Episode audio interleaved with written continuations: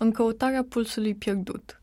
La Sibiu, o echipă de medici veniți din străinătate repară inimile copiilor din donații, pentru că statul eșuează în a-și proteja cei mai vulnerabili cetățeni. Patrick Coloșvari își caută cu privirea fața schimonosită printre stropii de rugină de pe oglindă. E stânjenit. În jurul său sunt prea mulți ochi care îl urmăresc dintr-o cameră în alta. Și asta pentru că e ziua sa. Împlinește unsprezece ani, iar mama sa, Ramona, se chinuie să-i facă frizura. Își vâră degetele în pleata castania puștiului și ridică în aer câteva șuvițe decolorate. Agită un spray și un nor de fixativ țâșnește spre căpățâna lui. "Stai, măi, băiete!" mai apucă ea să strige. Copilul îi alunecă printre brațe și se refugiază în bucătărie ca să joace Brawl Stars. Vrea să adune chesturi și gemuri ca să-și evolueze unul dintre brawler, pe Shelley, dar ar lăsa imediat telefonul din mână dacă ar avea voie să dea la pedale pe ulițele întortocheate ale satului sibian Turnu Roșu. Îl ține în loc o cicatrice recentă, care îi marchează pe lungime sternul. Încearcă să o ascundă cu un gest repetitiv. De fiecare dată, când ochii cuiva se opresc pe crestătură, trage de tricou până îi ajunge la baza gâtului. Pe sub haine, aceasta îi străbate întreg toracele și se oprește abia în capul stomacului. Nu e o cicatrice oarecare. Trădează precizia unui bisturiu și a unei mâini sigure. A căpătat o numă cu câteva săptămâni, când a ajuns pe masa de operații a Spitalului European Polisano, un spital privat din Sibiu.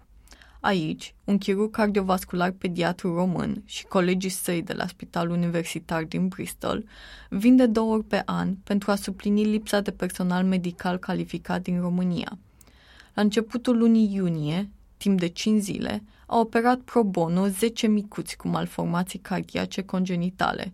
Primul dintre ei a fost Patrick. Copilul își desprinde cu durere cojile din locul unde două gheare metalice i-au străpuns nu de mult pieptul. Una în stânga și alta în dreapta. În mijloc lăsau să se ivească întreaga cutie toracică. O cameră înregistra fiecare bătaie a inimii și o proiecta pe un monitor suspendat deasupra unei săli de operații, anesteziate în tăcere. Singurul zgomot era un bip-bip-bip continuu, care reda pulsul copilului, optzeci de bătăi pe minut, apoi optzeci și doi, până ce o soluție de potasiu, picurată în rădăcina aortei, a oprit organul într-o stare de relaxare și s-a lăsat liniștea. Deasupra mesei de operație plutea un miros înăbușitor de carne arsă, lăsat în urmă de un electrocauter. Tuburi groase scoteau litri de sânge din corpul puștiului și îl vărsau în aparatul cord-pulmon artificial, o pompă uriașă care, pe durata operației, a preluat rolul celor mai importante organe, plămânii și inima. Chirurgii, aplecați peste deschizătura din torace, trăgeau cu forcepsuri fire albastre și le nodau. Degetele celor doi se mișcau în tandem, fără vreo vorbă schimbată. Ocazional, un suction please spărgea bariera de cuvinte, înainte ca un tub de aspirație să se strecoare în cavitatea de sub inimă. La trei ore după prima tăietură, o mână a ridicat ghearele metalice, iar crăpătura s-a lăsat închisă cu fire de sutură. Odată cu ea, au dispărut și obstacolele din calea băiatului, pe care inima nu l-a lăsat să intre în echipa de oină a școlii din Turnu Roșu. Patrick a trăit zece ani și unsprezece luni cu un defect septal ventricular, cunoscut în limbaj medical drept D S V, adică s-a născut cu a doua cea mai frecvent întâlnită formă de anomalie cardiacă congenitală, o mică gaură în peretele dintre cele două ventricule. Nu s-a închis spontan în primii ani de viață, așa cum se întâmplă adeseori, așa că a avut nevoie de un petic. Pe lângă asta, în ventriculul drept i-au crescut mai multe obstrucții fibroase. Practic, fluxul turbulent de sânge a întărit bucăți din mușchiul inimii, care în timp au devenit cicatrici în apropierea căii de ieșire. Operația nu-i cu nimic deosebită, dar e una dintre puținele care se fac în țară, uneori de echipe de medici din străinătate, veniți în misiuni la Sibiu, dar și în București. Patrick este printre cei aproximativ cinci sute de copii operați în fiecare an în România pentru corectarea unei anomalii cardiace congenitale. E un număr dureros de mic, dacă ne gândim că în aceeași perioadă apar în jur de o mie două sute de noi pacienți. Pe lângă asta, moștenim de la an la an un puhoi de cazuri nerezolvate. Așa ajung sub bisturiu adolescenți care aveau nevoie de o intervenție în primele săptămâni ori luni de la naștere. Matematica nu-i deloc încurajatoare, dar aceste numere nu sunt mai mult decât simple estimări, pentru că ne lipsește un registru național al pacienților cu anomalii cardiace congenitale. Așa că medicii aruncă săgeți în întuneric. Unii vorbesc de o mie două sute de nou-născuți bolnavi de inimă, alții de o mie șase sute. Știm însă exact câți mor înainte de prima lor aniversare din cauza acestei maladii, o sută cincizeci și șase în anul două mii șaptesprezece. Nu-i doar problema copiilor cardiaci. De fapt, lipsesc astfel de registre și pentru alte boli care îi îngenunchează pe cei mici.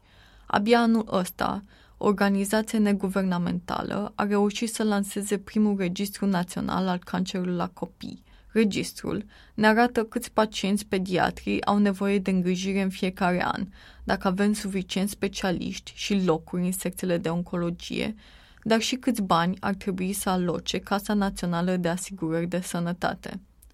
Acestea sunt întrebări la care nu există încă un răspuns pentru cei care se nasc cu malformații cardiace congenitale în România. Situația era asemănătoare și în două mii opt, când s-a născut Patrick. Înainte, mama sa a lucrat ca asistentă chiar în secția singurului medic cardiolog pediatru din județul Sibiu, Viorela Cotârlă. Ramona își amintește că doctorița i-a cerut ca după botez să-și aducă copilul la un consult și, în timp ce aceasta plimba ecograful pe pieptul bebelușului, de dincolo de piele și oase se ivea gaura de patru virgulă nouă milimetri din inima lui Patrick. De atunci, a trăit cu teama că o răceală puternică ar putea să-i agraveze condiția. Primii șapte ani i-a petrecut într-o așteptare tensionată, dintr-un consult într-altul, sperând că medicii nu o să-i mai găsească gaura. Dar mereu apărea pe ecran, îngrămădită între cele două ventricule. În două mii cincisprezece, copilul a învățat să citească, dar ea a primit o altă lecție. A înțeles că problema nu o să se rezolve de la sine, așa că a început să se intereseze de operație. A aflat că în România sunt doar doi chirurgi cardiovasculari specializați pe copii, la Târgu Mureș și la Cluj-Napoca. În aceste două centre, care funcționează autonom, adică fără a depinde de personal medical din exterior, sunt operați anual în jur de patru sute - patru sute cincizeci de copii. Intervenții de chirurgie cardiovasculară pediatrică mai au loc și în București, la Grigore Alexandescu și Marie Curie. În cele două spitale de copii există secții de chirurgie cardiovasculară complet dotate, dar nu și medici care să pună mâna pe bisturiu. Din acest motiv, intervențiile se bazează pe misiuni din străinătate. La Marie Curie au loc sesiuni operatorii lunare cu echipe medicale venite de la Clinica San Donato din Milano, iar în secția de la Grigore Alexandrescu a operat în ultimii ani medici din Statele Unite și Israel. Nu suntem depășiți doar numeric de problema copiilor cu malformații cardiace congenitale. Sunt intervenții care se dovedesc prea complexe pentru resursele puținelor spitale publice implicate în această poveste. În aprilie, doctorii de la Marie Curie au transportat la Milano doi bebeluși cu transpoziție de vase mari și tetralogie Fallot, două dintre cele mai comune defecte cardiace. Nu puteau să ajungă sub bisturiu într-un timp util dacă rămâneau în România. Mulți alții ajung să se opereze în străinătate pe bani strânși din donații ori prin S doi, cunoscut atât în rândul medicilor cât și al pacienților, sub fosta denumire de E o sută doisprezece. E celebru formular prin care cetățenii români pot să se trateze pe banii statului în țări din U E. Asta doar dacă medicii români semnează că nu-i pot salva, fie pentru că nu sunt condiții propice, complexitatea intervenției depășește posibilitățile spitalelor din țară, ori întârzierea intervenției ar dăuna sănătății.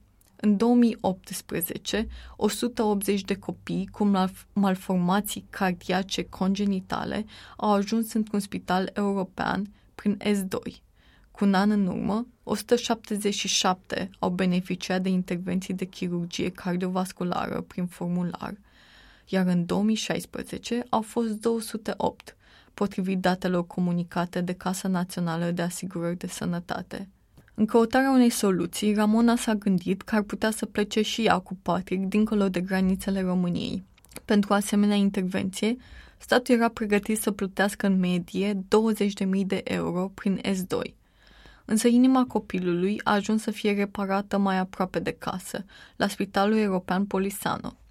Deși costurile operației nu au depășit patru mii de euro, acestea nu au fost acoperite din bugetul Casei Naționale de Asigurări de Sănătate. În schimb, banii au venit din donațiile strânse de Fundația Polisano. În clinica privată, care împarte curtea interioară cu Spitalul Județean de Urgențe din Sibiu, primele intervenții pe inimile copiilor au avut loc în februarie două mii paisprezece. Atunci, chirurgul Șerban Stoica a venit din Bristol să opereze pro bono la invitația unui fost coleg de facultate, Victor Costache, care preluase de curând conducerea secției de chirurgie cardiovasculară a Spitalului European Polisano. Costache se întorsese în țară după paisprezece ani de specializare în Franța, cu gândul de a ridica un centru regional dedicat intervențiilor pe cord. Pentru Stoica, centrul s-a dovedit a fi prima oportunitate de a opera acasă în România. În acea săptămână, de la începutul anului două mii paisprezece, zece inimi în miniatură i-au trecut pe sub bisturiu. S-a întors apoi în fiecare an, pentru că a vrut să demonstreze că viețile copiilor bolnavi pot fi salvate și în România. Aici, în ultimii cinci ani, el și alți medici veniți din străinătate au operat o sută douăzeci și doi de copii. Costurile au fost acoperite din donații strânse prin Fundația Polisano. Deși are o memorie groaznică a cazurilor, vorbește rar și înghite în sec atunci când își amintește de un adolescent de cincisprezece ani cu o malformație congenitală gravă, tetralogia Fallot. Copiii cu această maladie au puțin oxigen în sânge și adeseori li se învinețesc degetele. Intervenția de corecție este recomandată în primii ani de viață. Până în adolescență, mâna băiatului se transformase într-o gheară vineție. După operație, a sunat-o pe mama sa, care l-a abandonase într-un centru de plasament. Era pentru prima dată când își vedea degetele normale și ea era singura cu care voia să împartă emoția. Cei doi s-au reunit în străinătate, unde el lucrează ca bucătar, iar ea e îngrijitoare în același hotel. Ori asta mai știe Stoica, căci nu l-a mai văzut vreodată pe puști, dar de atunci s-a întors în fiecare an la Sibiu. Trebuie să facem ambele lucruri, să dăm de mâncare și să contribuim la construirea unui sistem care să răspundă nevoilor populației infometate, explică chirurgul de ce revine la Polisano. Dar cel puțin noi avem satisfacția că am încercat să facem ce e mai bine pentru oricine ne-a trecut pragul. Nu pot să aștept să scadă ceva de la autorități. Deși și-a început existența pe lângă spital, fundația nu împarte mai mult de un nume și recent un contract cadru. Prin acesta din urmă, spitalul privat permite utilizarea gratuită a sălilor de operații pe durata misiunilor umanitare, în vreme ce fundația plătește consumabilele și costurile de îngrijire a pacienților la terapie intensivă. Fiecare misiune operatorie înseamnă un maraton de o săptămână, în care sunt rezolvate zece-cincisprezece cazuri de pacienți cu malformații cardiace congenitale. În două mii nouăsprezece a avut loc până acum două asemenea sesiuni, în ianuarie și iunie, nouăsprezece copii operați de echipa condusă de Stoica. A lucrat cot la cot cu unul dintre medicii specializați pe chirurgie cardiovasculară pediatrică de la Polisano, Anca Mandache. Ea a stat pe partea dreaptă a mesei în mai bine de jumătate din intervențiile care au avut loc în misiunea din iunie, dar are ocazia să facă asta doar în timpul sesiunilor finanțate de Fundația Polisano, căci în restul timpului nu există bani pentru a acoperi costurile operațiilor de la Sibiu. Următoarea misiune este programată pentru sfârșit de septembrie, când urmează să vină medici de la Stuttgart. Prezența lor depinde de directoarea Fundației Polisano, Cătălina Costache. Din două mii cincisprezece, ea convinge directori de companii, antreprenori și oameni obișnuiți să doneze până la o sută cincizeci de mii de euro în fiecare an, de atâția bani are nevoie pentru a organiza două, trei misiuni operatorii la Sibiu. Strângerea de donații e cea mai importantă parte a muncii ei, căci banii sunt cruciali ca povestea să meargă mai departe. Pe lângă asta, trebuie să se ocupe și de comunicarea fundației, să încurajeze pe părinții care așteaptă operație salvatoare și să motiveze echipele medicale să se întoarcă pentru fiecare sesiune, ceea ce nu e ușor, având în vedere că medicii, anesteziștii, asistentele și perfuzioniștii vin din străinătate pentru a opera pro bono la Sibiu. Cătălina a ajuns în fundație după o carieră în domeniul bancar din Franța. Glumește că atunci era într-o altă viață, una de corporatistă. Însă cortina s-a lăsat peste acea perioadă în două mii treisprezece, când fostul ei soț, Victor Costache, a preluat șefia secției de chirurgie cardiovasculară și s-au întors împreună în România.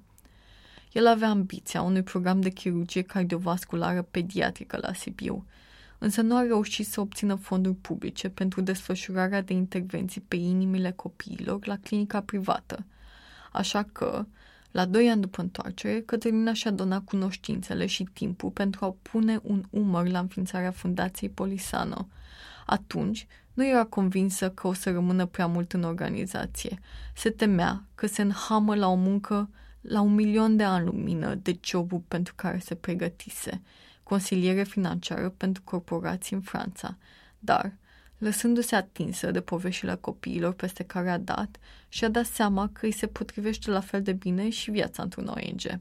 Cât despre numele fundației, spune că, în ciuda confuziei cu numele spitalului privat, nu a renunțat la acesta. Dacă l-am schimbat, ar trebui practic să o luăm de la zero cu comunicarea. Nu sunt pregătită pentru așa ceva. Nu pot. Acum, să-mi concentrez toată energia spre asta, mărturisește Cătălina. E însărcinată în șapte luni și jonglează între sarcină, punerea la punct a ultimelor detalii pentru sesiunea operatorii din iunie și finalizarea unei lucrări de doctorat. S-au adunat toate. Totuși, trebuie să-și dea timp sieși de odihnă, chiar și când telefonul îi sună din zece în zece minute. Cu primul copil, a intrat în travaliu la opt luni, pentru că nu l-a ascultat pe medic și a lucrat până în ultima clipă. Acum nu-și permite să facă asta. Nu de alta, dar am de muncă, spune ea.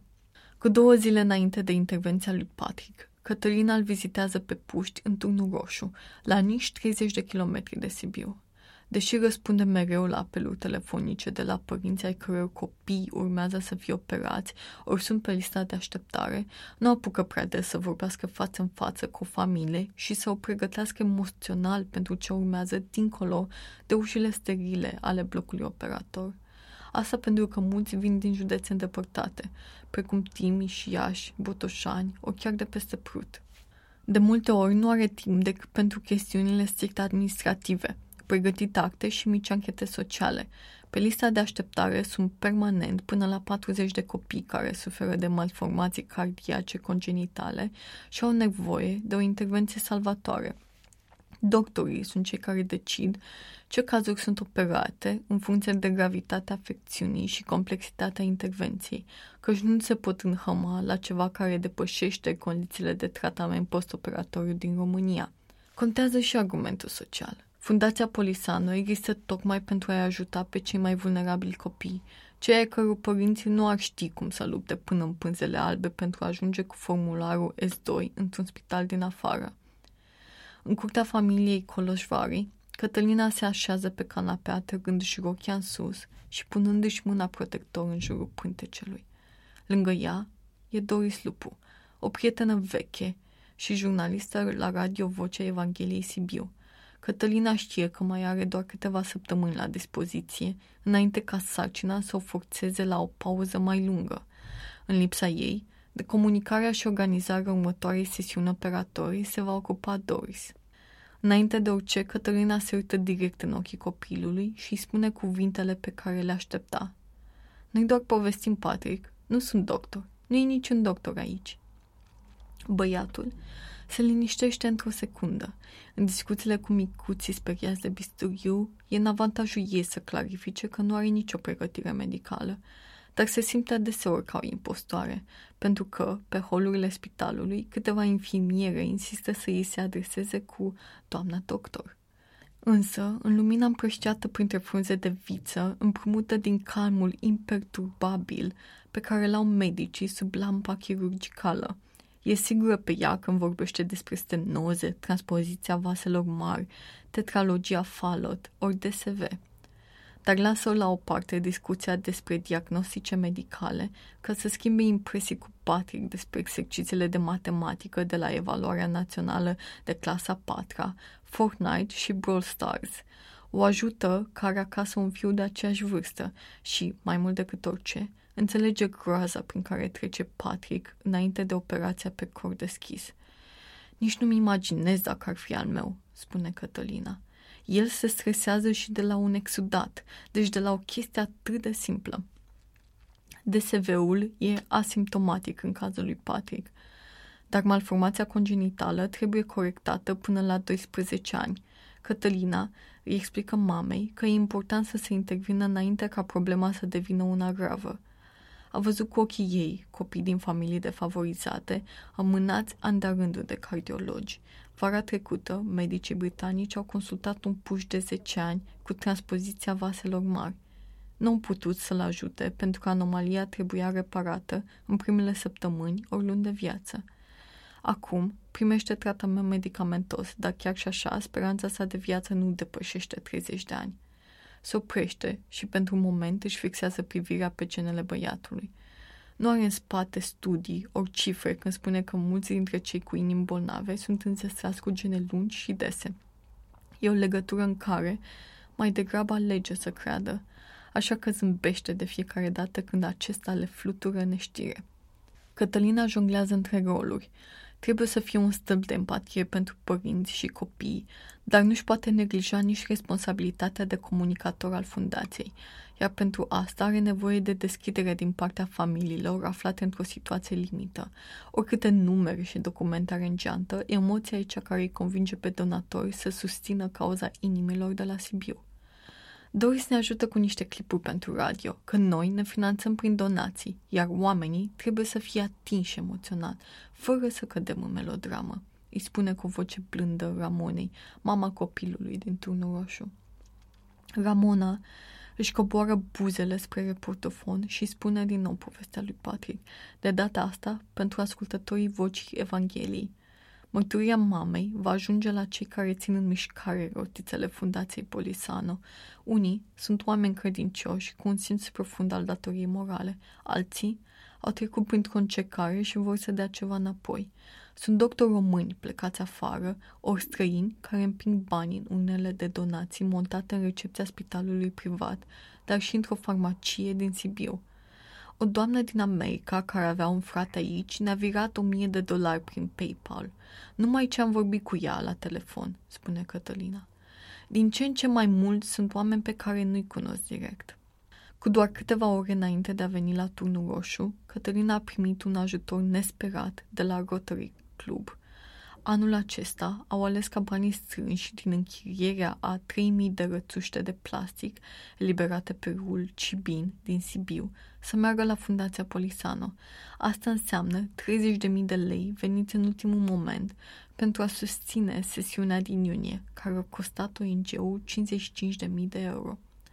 Pentru că binele pe care îl dai se și întoarce, uneori părinții și bunicii ai căror copii au primit șansa unei inimi sănătoase ajung să sprijine cauza operațiilor. Pentru că Cătălina, draga de ea, e bunica unei fetițe operate recent.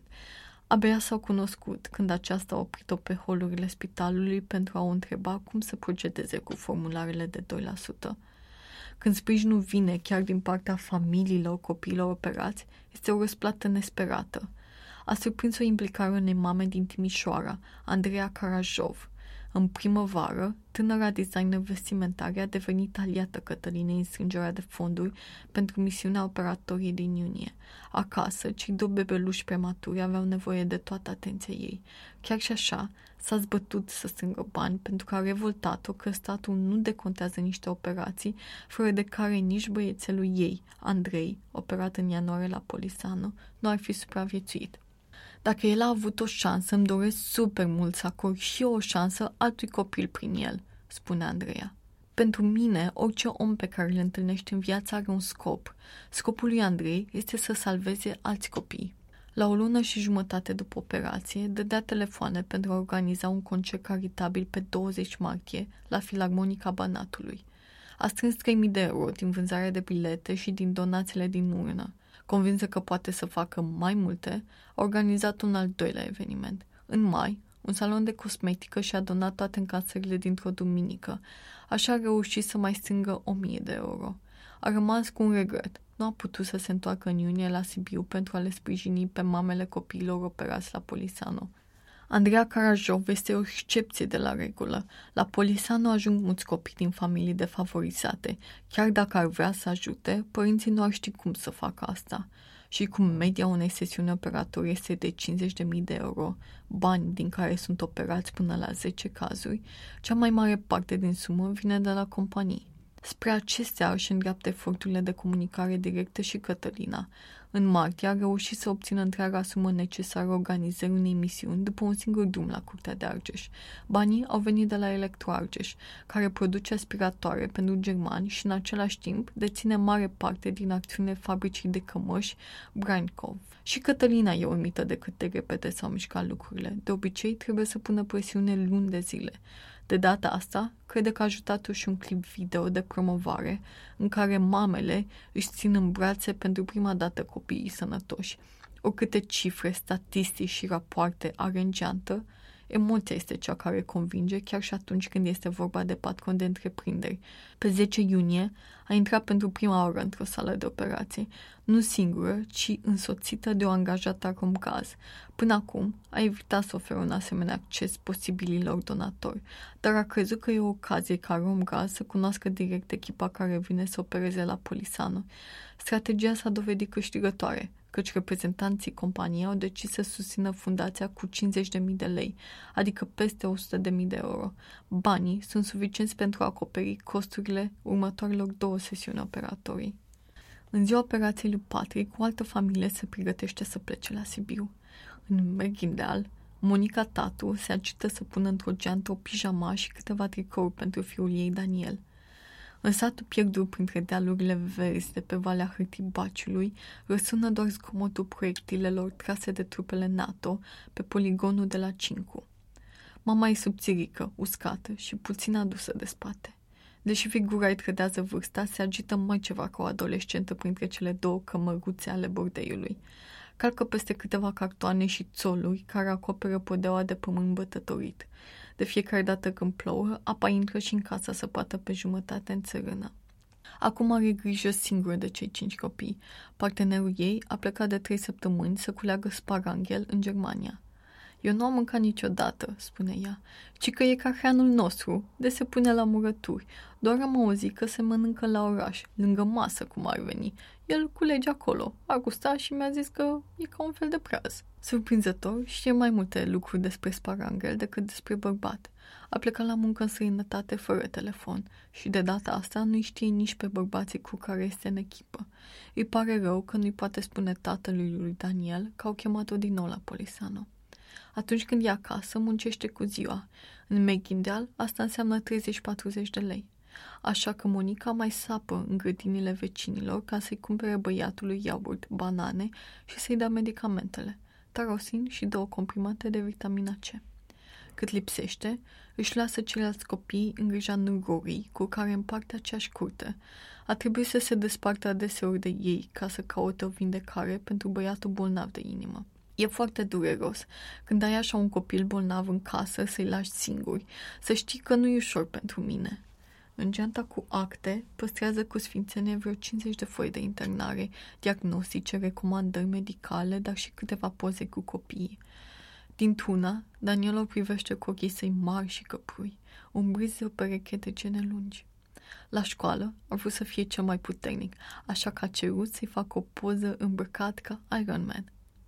Copilul s-a născut cu stenoză aortică, o malformație cardiacă gravă care apare de obicei la bătrâni.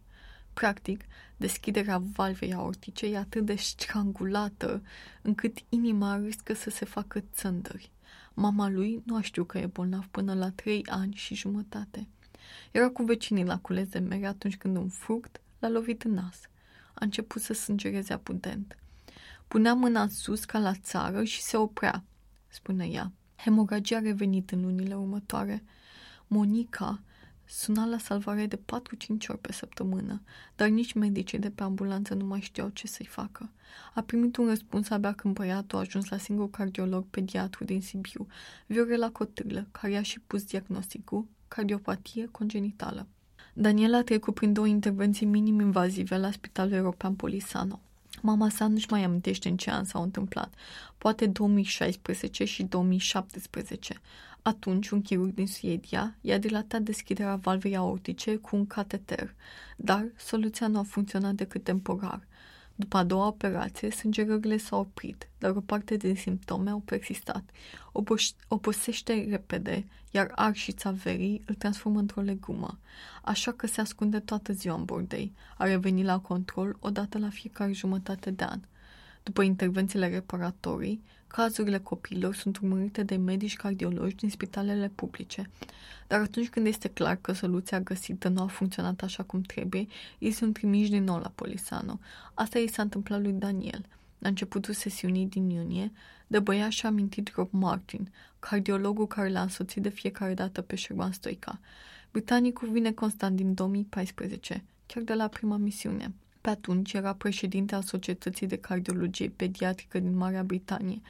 Cinci ani mai târziu, e proaspăt pensionar, așa că nu știe dacă se va mai întoarce. E singura țară europeană în care mergem. Putem cu toții să vedem că există o mare nevoie, spune Martin.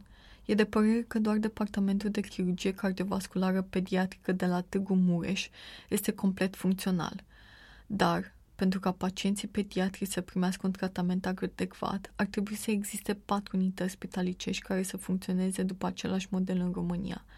Pe lângă Târgu Mureș există și intervențiile de chirurgie cardiovasculară pediatrică făcute la Institutul Inimii din Cluj-Napoca, dar acestea sunt singurele două centre autonome. Operații se mai fac doar pe bază de misiuni cu medici din străinătate în două spitale publice din București. Ca Martin sunt și alți specialiști, obișnuiți cu munca de caritate în țări precum Siria, India, Malaysia, Trinidad, Peru, Kenya, Tanzania și Palestina. Au înțeles îndată că poate exista o criză a copiilor cardiaci și într-o țară din Uniunea Europeană.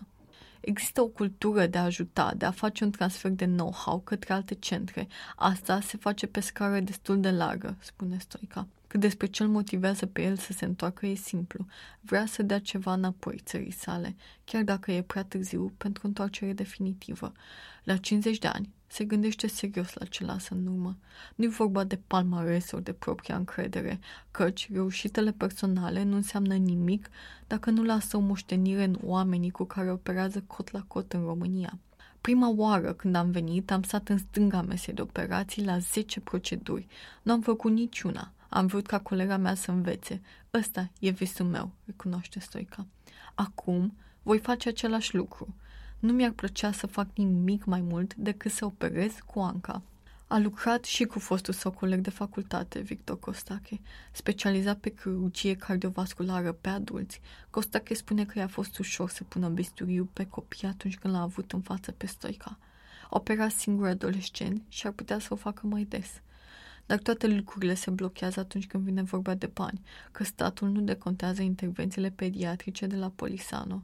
Stoica și-a cultivat această perspectivă asupra moștenirii personale în Denver, S U A, unde, înainte de a decide că e momentul să se oprească din căutări, a lucrat cu un doctor pe care îl numește unul dintre ultimii gentlemenii chirurgiei din Statele Unite, David Campbell. Își amintește că îi lua mâna și folosea propriile sale degete pentru a apuca firul de sutură. Nu l-am văzut niciodată operând. Stătea cu tine de la piele la piele, dar pe partea stângă a mesei. Nu conta dacă ai mai făcut operația, ai mai văzut-o, ori doar ai auzit de ea, spune Stoica. Era complet opusul prototipului de chirurg cardiac. Mi-a spus că nu mai are ce să demonstreze. Întotdeauna trebuie să te compari cu cei mai buni, să te uiți în sus. nu a preluat doar din perspectiva de viața mentorului, ci și din atitudinea sa. Îl vedea plimbându-se pe holurile spitalului, în pijamaua de sală și crocs. Nu a ajuns să facă asta, dar a mai consultat în sandale Birkenstock. Prima zi a maratonului de operații și-a petrecut-o îmbrăcat într-o cămașă ușoară de in. Nu are nimic din asprimea pe care o aștepți la un chirurg. Cea mai mare frica sa este să îi se ia sânge, iar între operații și discuții tehnice se oprește să asculte dezamăgirile unui tânăr medic rezident care se gândește serios dacă să plece unul din România. Vorbește cu empatie din propria experiență de emigrant. A terminat medicina în nouăsprezece nouăzeci și patru la Iași și a părăsit țara pentru că voia să înțeleagă ce este calitatea. Avea the fire in the belly, așa cum îi place să spună, și despre medicii rezidenți pe care îi întâlnește în timpul misiunilor operatorii de la Polisano. Simte că, citatul, calitatea e greu de definit, dar ușor de recunoscut, rezumă năzuința sa, dar și altor colegi de generație care au plecat în acea perioadă. Trebuia să vadă cum se practică medicina altundeva și pentru asta era necesar să iasă din sistem. Când a plecat, nu a făcut-o cu dorința de a nu se mai întoarce vreodată. Acum, recunoaște că există un moment în care întoarcerea devine imposibilă.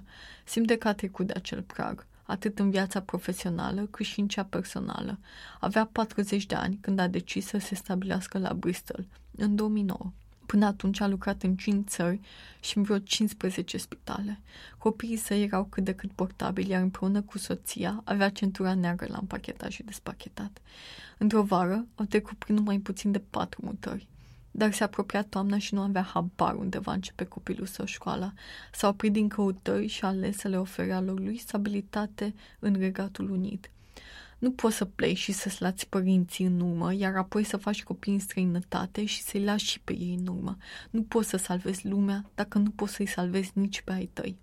Cu fiecare revenire, Stoica speră să joace un rol în formarea unei echipe locale, dar știe că, în ciuda intențiilor bune, e nevoie de zece ani pentru a duce la capăt o asemenea misiune. Spune că dezvoltarea unui departament de chirurgie cardiovasculară pediatrică este bijuteria coroanei pentru orice spital și e necesar ca acest lucru să fie înțeles și de cei care împart banii. Când faci transfer de know-how, e ca atunci când înveți pe cineva să pescuiască, dar atunci când e foamete, nu pot să vin eu, expertul, să-l învăț pe altul cum să pescuiască, explică medicul. Până se termină acest transfer de know-how, îl omoară de foame. Îi se pare o anomalie că vine dintr-un sistem public din străinătate pentru a opera pro bono copii defavorizați într-un centru privat. Însă, din două mii paisprezece alege să se întoarcă la Polisano pentru că e primul loc unde i s-a deschis larg ușa în România. Și a vrut să contribuie la ce încearcă să construiască fostul său coleg de facultate, Victor Costache. Eu am o admirație pentru rezistența lui Victor. E ca și cum încerci să construiești autostrăzi din donații, spune Stoica. Deși nu a văzut vreo schimbare în atitudinea decidenților politici, știe că fiecare misiune schimbă viața unor copii. Chirurgia cardiovasculară pediatrică este un segment în care nu se poate discrimina pe baza capacității de plată, pentru că pacienții sunt copii, adică cei mai vulnerabili membri ai societății, și de asta îl frustrează că trebuie să se bazeze permanent pe cât de bani poate strânge Cătălina. Donațiile sunt doar un pansament pentru o rană care va sângera mereu. O știe și Stoica și Cătălina. E nevoie de sustenabilitate pentru Polisano. Asta înseamnă formarea de echipe medicale locale, dar și includerea spitalului în programul național pentru boli cardiovasculare. Asta ar însemna un număr fix de intervenții în fiecare an, care ar fi acoperite prin bugetul Casei Naționale de Asigurări de Sănătate. Programul național permite decontarea materialelor de chirurgie cardiacă pediatrică, adică cea mai costisitoare componentă a operațiilor de la Polisano. Stoica crede că dacă ar primi bani de la stat, spitalul privat ar putea să repare inimile a cincizeci de copii într-un an. Conducerea Spitalului European Polisano încearcă să intre de șase ani în programul național. Costache, directorul medical al spitalului și șeful secției de chirurgie cardiovasculară, a trimis în perioada două mii treisprezece două mii nouăsprezece în jur de douăzeci de memorii pe această temă la Ministerul Sănătății, dar și la Casa Națională de Asigurări de Sănătate și la Casa Județeană de Asigurări de Sănătate. Considerăm că includerea clinicii va ajuta la reducerea listelor de așteptare din cealaltă patru centre din țară, la reducerea cheltuielilor imense pe care statul român le suportă prin transferul copiilor cu malformații congenitale cardiace pentru tratament în străinătate și la reducerea ponderii inacceptabile pentru țara noastră a deceselor evitabile, scria Costache într-un memoriu trimis către Casa Națională de Asigurări de Sănătate la începutul anului două mii optsprezece. În același memoriu, medicul cerea un buget anual de o sută de mii de euro pentru efectuarea unui număr de șaizeci de intervenții de chirurgie cardiovasculară pe copiii la Sibiu. Nu a primit niciun răspuns. Asta pentru că una dintre problemele sistemului sanitar este că nimeni nu-ți răspunde la memorii, nici măcar atunci când faci parte dintr-o comisie de specialitate a Ministerului Sănătății, spune Costache. Limbajul neutru din document ascunde frustrarea acumulată de medic cu privire la blocajul birocratic, care îl împiedică să repare mai multe inimi la Sibiu. Casa Națională de Asigurări de Sănătate mi-a comunicat, în schimb, că a trimis anul trecut un răspuns. Instituția a explicat că alocă fonduri doar spitalelor care îndeplinesc toate criteriile din chestionarele de evaluare, atât timp cât se încadrează în bugetul alocat programului național. Nu a fost cazul pentru Polisano. Noi suntem limitați la numărul de copii pe care îi operăm, pentru că îi operăm din mila publică, spune el. Nu am putut să avem înțelegere din partea decidenților în sănătate, deși nu avem centre de boli cardiovasculare, nu avem specialiști, ne batem joc și de puținele inițiative pe care le avem în acest domeniu. Costache nu-și ascunde vehemența, recunoaște că nu mai știe cum să digere neajunsul administrativ, care limitează financiar numărul de intervenții pediatrice. Echipa spitalului e pregătită să intervină pentru cazuri standard de malformații cardiace congenitale. Operațiile sunt blocate de lipsa banilor. În Turnu Roșu, un fum gros înneacă curtea familiei Coloșvari. S-a pus lană pe grătar pentru ziua lui Patrick. Tropuitul cailor de pe uliță e acoperit de un hit al celor de la Five Gang. Copiii se adună în jurul puștiului și cântă la mulți ani. Ramona ia un ghemotor de frișcă și l-așează fix pe nasul lui Patrick. E prima aniversare cu o inimă sănătoasă care îi bate în piept și, chiar dacă acum așteaptă să se scurgă cele șase săptămâni de recuperare fizică, știe că, în toamnă, nimeni nu o să-i spună, vezi că te obosești, când o să lovească mingea de oină peste acoperișul școlii. Omul de fier din Meghidal s-a întors și el acasă, în comuna din centrul României. A stat internat trei săptămâni după ce a fost operat de Stoica la Spitalul Universitar din Bristol. Pe lângă inima sănătoasă a venit și cu imaginea Oceanului Atlantic, iar maică s-a adunat pliantele de prezentare ale Spitalului Britanic ca să le arate rudelor cât de bine l-au tratat englezii pe Daniel. Cu câteva zile înainte de a intra în concediu de maternitate, Cătălina bea un frappé într-o cafenea din piața mică din Sibiu. Încearcă să dea de toți membrii boardului fundației, căci nu poate pleca până nu-i predă ștafeta lui Doris. Pentru ea, cei o sută douăzeci și doi de copii operați în ultimii cinci ani sunt dovada vie a ce poate să facă o echipă de medici aliată cu societatea civilă. Muncește până în ultima clipă pentru că știe că lor li se vor alătura până la sfârșitul anului alți zece cincisprezece. Un perete al cafenelei găzduiește săptămânal o altă expoziție. De data asta, pe zidul din dreapta Cătălinei stau o duzină de picturi cu inimi. Acest text face parte din Dor treizeci și șapte, din septembrie două mii nouăsprezece, iar autoarea lui sunt eu, Adina Florea.